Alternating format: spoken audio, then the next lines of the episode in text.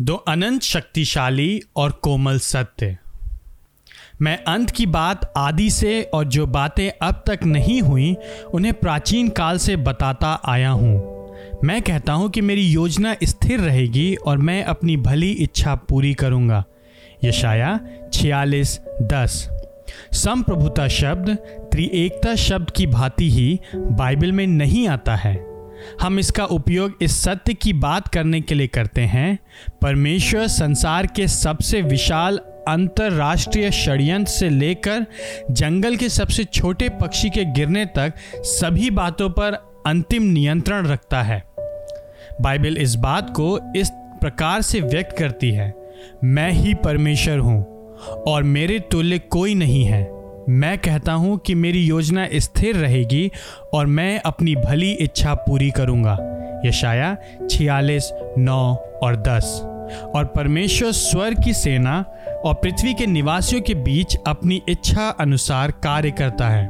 और ना तो कोई उसका हाथ ही रोक सकता है और ना पूछ सकता है कि तूने यह क्या किया?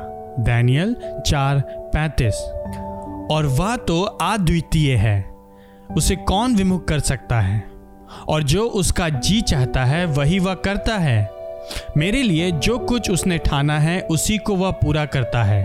अयुब तेईस, तेरह और चौदह। और हमारा परमेश्वर तो स्वर्ग में है, और जो कुछ वो चाहता है, करता है। भजन 115 तीन। विश्वासियों के लिए इस सिद्धांत का अत्यंत बहुमूल्य होने का एक कारण यह है कि हम जानते हैं कि परमेश्वर की महान इच्छा है कि उन लोगों पर दया और कृपा दिखाए जो उस पर भरोसा रखते हैं।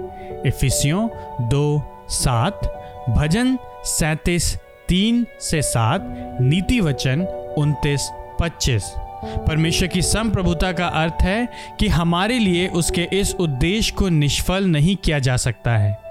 या विफल नहीं हो सकता है।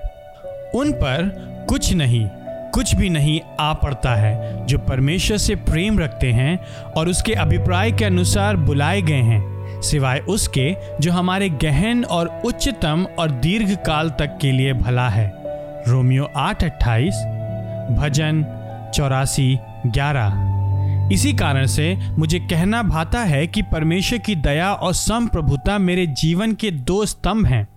वे तो मेरे भविष्य की आशा, मेरी सेवा की शक्ति, मेरे ईश्वर विज्ञान का केंद्र, मेरे विवाह का बंधन, मेरे सारे रोगों की सबसे उत्तम औषधि, मेरी सारी निराशाओं का उपचार है।